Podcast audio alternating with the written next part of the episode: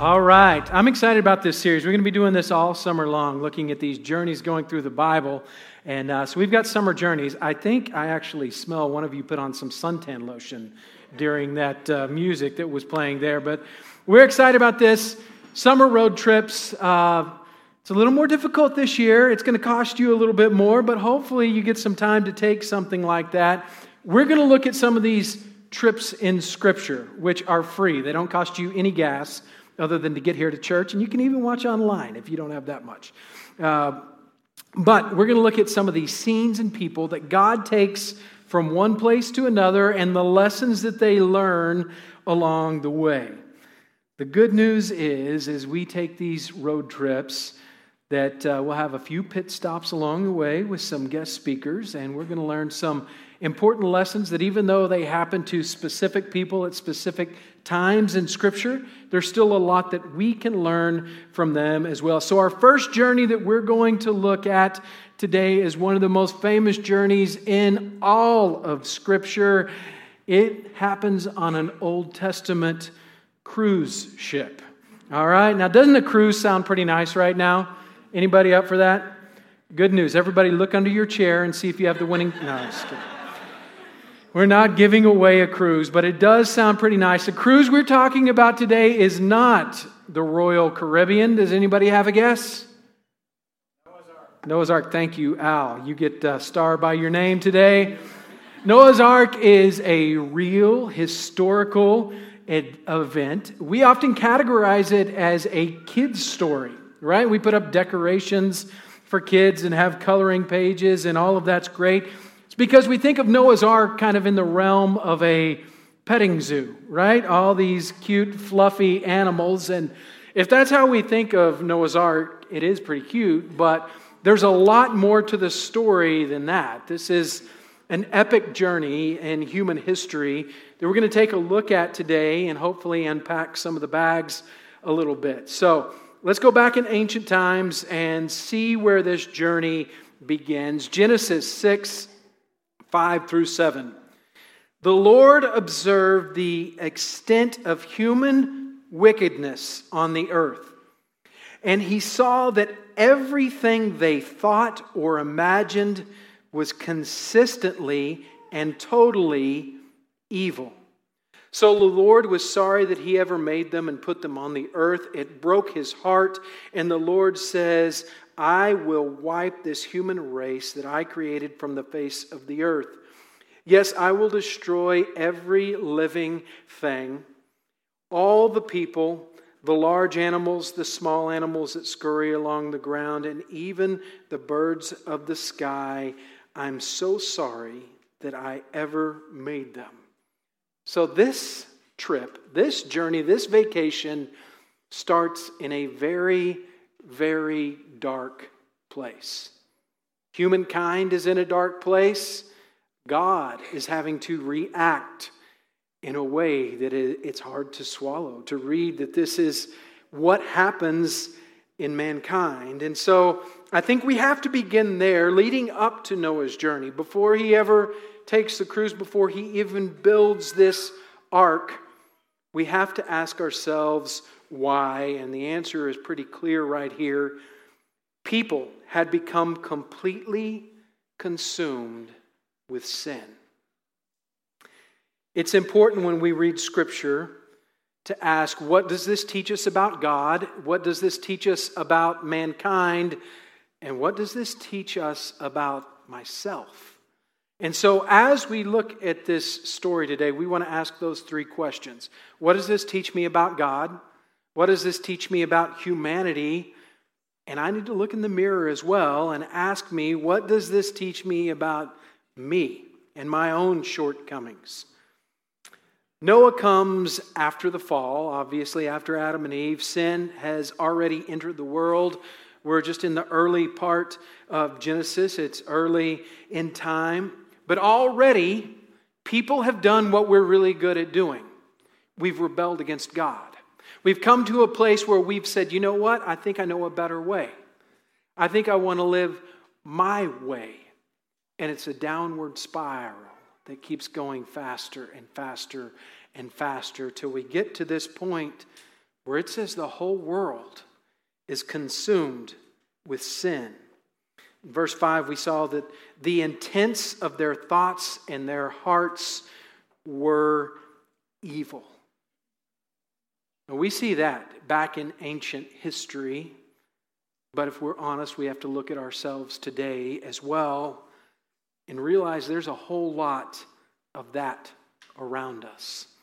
The first thing I want us to note here, before we separate this as, as some story that we look at in Scripture and in ancient times, but it may not be connected to us, we need to look at this fact that was true then, it's true today.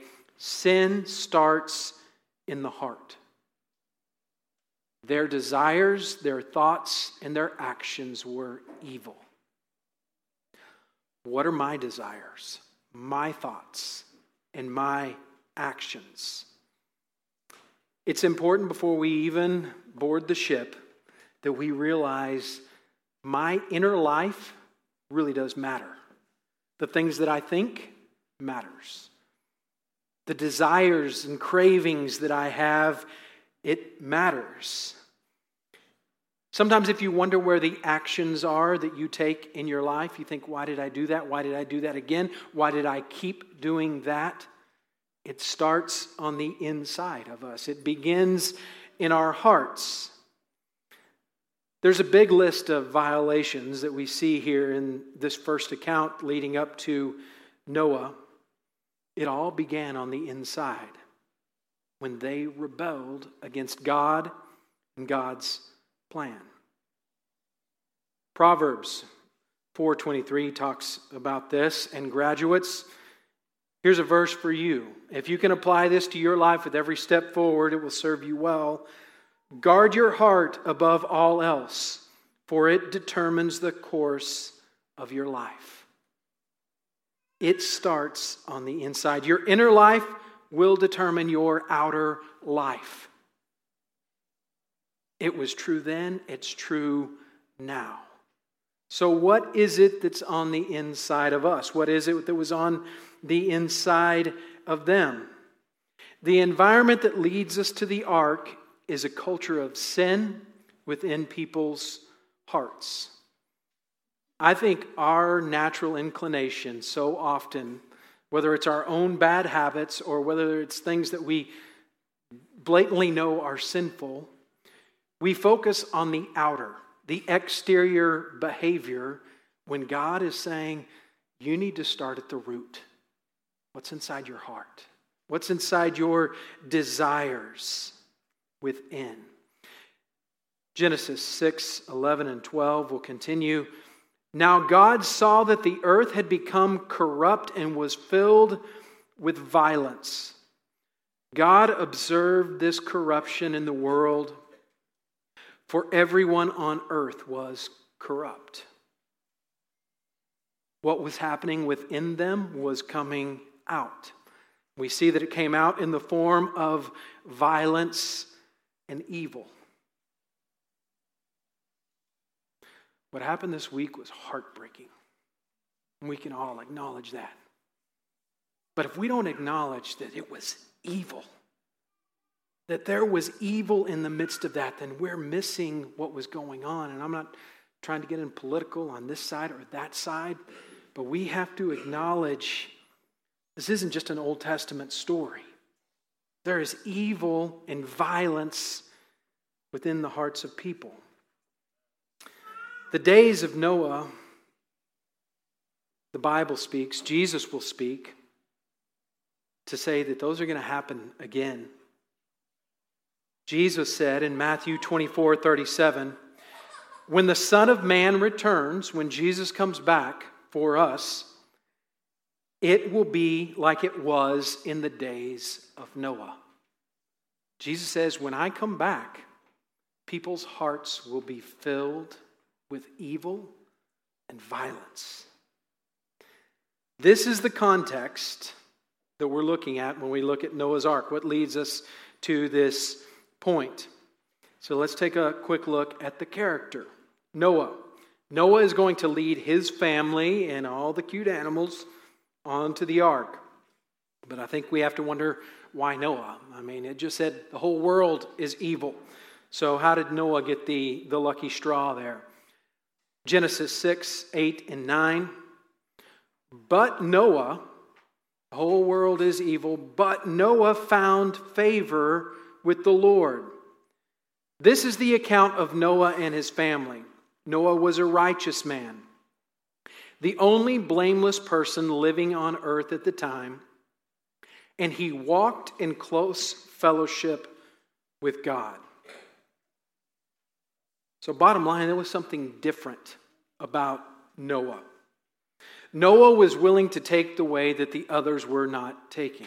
He was willing to live in a way that was different from the way others were living, to think in a way that was different from the way others were thinking. And ultimately, he is going to trust God when nobody else will trust God. We are called to do the same thing. Regardless of what's going on around us, regardless of, of what culture may be speaking, we are called to trust God with our lives, even if it means standing out or being different. Noah was willing to put his faith in God for what would ultimately save him in a culture that was rejecting God, a culture that thought that they knew a better way. Now, it uses the word blameless there, and this word blameless doesn't mean that he is absolutely perfect, but what it means is that he is exceptionally obedient, sincere, and authentic, that he trusted God. You see, Noah wasn't saved because he was good, he was saved because he believed in a good God, even when it was hard to do so. Because of his faith, Noah was willing to live a different way says that he found favor in the Lord, unmerited grace of God. And God is going to show him grace because Noah trusts in the Lord. He would later be mentioned in the New Testament, what they call the Hall of Faith in Hebrews chapter 11, verse 7 says this It was by faith that Noah built a large boat to save his family from the flood. He obeyed God, who warned him about things that had never happened before. By his faith, Noah condemned the rest of the world, and he received the righteousness that comes by faith. You see, Noah didn't earn it, Noah inherited it by faith. In other words, he had a real relationship with God where he trusted God, where he put his faith in God, which begs the question as we look in the mirror do we? Is this something more than just, I'm going to go hear somebody talk about God, but I have a real relationship with God myself? This is the context that's leading up to the ark. It's the character that we see in Noah. Now let's take a look at his cruise ship as he travels. The ark. And I think the ark is both symbolic. There are so many layers to this ark right here. And I was uh, reminded this morning the, the Kaltenbacher family recently traveled um, up to Kentucky and saw the ark experience and highly recommend it to any of you guys who ever get to go. It goes into all the details and so much more than we're going to be able to cover here. Really, we want to cover the aspect of Scripture here today and how this ties us into the coming of Christ eventually, because all Scripture points us to Jesus. All Scripture points us to the Messiah. So that's where we're going to begin as we look at the ark. The ark points us to Jesus. The Old Testament is full of foreshadowing of the coming Messiah, and the ark is no different. We're going to look at several ways. The first way, the ark was provided by God through grace. Genesis 6, 13 and 14. So God said to Noah, I have decided to destroy all living creatures, for they have filled the earth with violence. Yes, I will wipe them out along with the earth. Build a large boat from cypress wood and waterproof it with tar inside and out. Then construct decks and stalls throughout the interior. This was God's provision to save mankind ultimately and to save Noah and his family specifically. Now, like I said, we could get into many layers about the boat and the design and the rain and the flood, but we're just going to look at this one aspect today. And in this, we see that God provides a way for Noah to be saved through grace. Eventually, God will provide a way for you and I to be saved through grace, and that is through Jesus. Galatians 4 4. But when the time came, God sent his son, born of a woman, subject to the law. When the time was just right, God had Noah build an ark which saved mankind. When the time was just right, God will send his son to send grace on our lives. The second parallel we see with the ark is that God had a plan for the ark, and it's a very detailed plan as you look throughout Genesis and read the details in Scripture. God has a plan for our salvation as well. Scripture says that He knows us. He had a plan to save us, to rescue us through Jesus. If Noah wanted salvation, he had to do it God's way. There was only one option. He, did, he didn't have an alternate plan of, hey, I want to build a different boat or I don't want to bring the animals. God said, these are the instructions. This is the way to salvation, and he had to do it God's way. Much like you and I do, that there is only one way, Scripture tells us, to the Father. Genesis 6 14 and 15. Build a large boat from cypress wood, waterproof it with tar inside and out, construct the decks uh, on the interior. Make the boat 450 feet long, 75 feet wide, and 45 feet high. It's very specific in what needs to happen and how it needs to be built. The ark was the only way to salvation. And Jesus is going to do the same for us, saying, No one comes to the Father except by me. And here are the specific instructions. You see, it's not a choose our own path. We can get to God however we want to get to God. Well, as long as I'm a good person, now Jesus lays out Scripture clearly in how we are to get to the Father. The ark forced Noah to focus on God rather than circumstances. I cannot even begin to imagine. They haven't seen rain in their lifetime, much less a flood. Who needs a boat? Everybody thinks that Noah has gone completely insane, and yet he trusts God. God tells him to do this. He starts to build this boat, he starts to gather the animals he must have thought himself, Am I crazy? Is this really what I'm supposed to be doing? But he trusts God over all of the circumstances. You and I are created to trust God, regardless of what's happening around us. Jesus says in Matthew 11 28, Then Jesus said, Come to me, all you who are weary and carry heavy burdens, and I will give you rest. I am sure there are times when Noah felt like throwing in the towel, saying, This is ridiculous. I can't take this anymore. And when it comes to your faith, whether it's in your own head or whether it's the culture around you that says, just give it up. There's no point in following God with all of your heart. It's 2022. Let's move on. We're called to trust God. There's only one way into the ark, and there is enough room there. Genesis 6 16. Leave an 18 inch opening below the roof all the way around the boat. Put the door on the side and build three decks inside the boat lower, middle, and upper. God has created enough room for your purpose in life. You may feel like you don't deserve it, but God has made space for who you are and who you're created to be in Him, and He is the only way. Scripture we referenced earlier, John 14, 6, Jesus told him, I am the way, the truth, the life. No one comes to the Father except through me. Lastly, I want to note that the ark was secure. Can you imagine this huge ship that never made a ship before?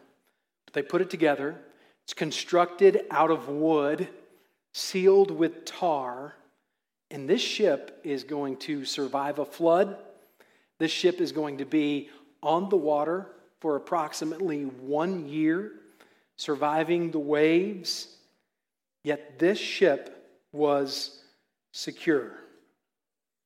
Jesus says, Those who the Father gives him, nothing can take them from the Father's hand. You, when we trust in God, we are put in a secure ship, if you will, will. That no matter what the waves, no matter what the circumstances, as Paul says, we cannot be separated from the Father's love. You are securely sealed within Him. 2 Corinthians 1 21 and 22. It is God who enables us, along with you, to stand firm in Christ. He has commissioned us and He has identified us as His own by placing the Holy Spirit's in our hearts as the first installment that guarantees everything He has promised us. When we trust in God for our salvation, we have salvation in Christ, we have transformation in Christ. Don't you know that Noah and his family were never the same again? For generation after generation, they told the story. They have fullness in Christ. When we trust in God, we have fullness in Him. Jesus says, I have come that you may have fullness of life. And lastly, we have freedom when we trust for our salvation in Christ. We have freedom in Christ. Even though Noah and his family are enclosed in this ship, this ark that is in the midst of the flood, ultimately it leads to their freedom. And there will be times when we set aside the things that, of the world or culture because we say, God, I'm focusing on you. But ultimately, it leads to our freedom. Galatians 5 1. So Christ has truly set us free. Now make sure that you are free, stay free, and don't get tied up in the slavery to the law. So they set off on their journey that's been just leading up to the ship until this. And to wrap it up, now they're going to get onto this ship.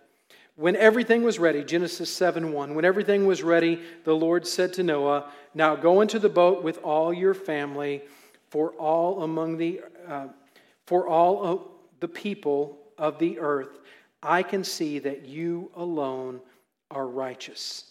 It's Noah's faith in God that leads to his salvation. Then later in verse 16 of chapter 7, the rain's coming down, it's pouring, it's beginning to flood. A male and female of each kind of animal entered, just as God had commanded Noah. Then the Lord closed the door behind them. I love that last phrase right there. The Lord closed the door. It is the Lord that seals us in. Sometimes we feel like God is so far away from us. We feel like we're dry and dead on the inside. But I want you to know if you put your faith in Christ, the Lord has closed the door and He seals you in and He is with you. I'm sure Noah and his family throughout that flood were thinking, what in the world is happening? Will we survive this? But it's the Lord that sealed them in there. This happened in God's design, God's timing, and God would ultimately protect them. When we put our faith in Christ, It's God's design, God's timing, and God will, will seal you in. Like I said, the ark lasted approximately one year on the water. Throughout this time, uh, they saw the water rise, they saw the water descend, they send out a bird, if you know.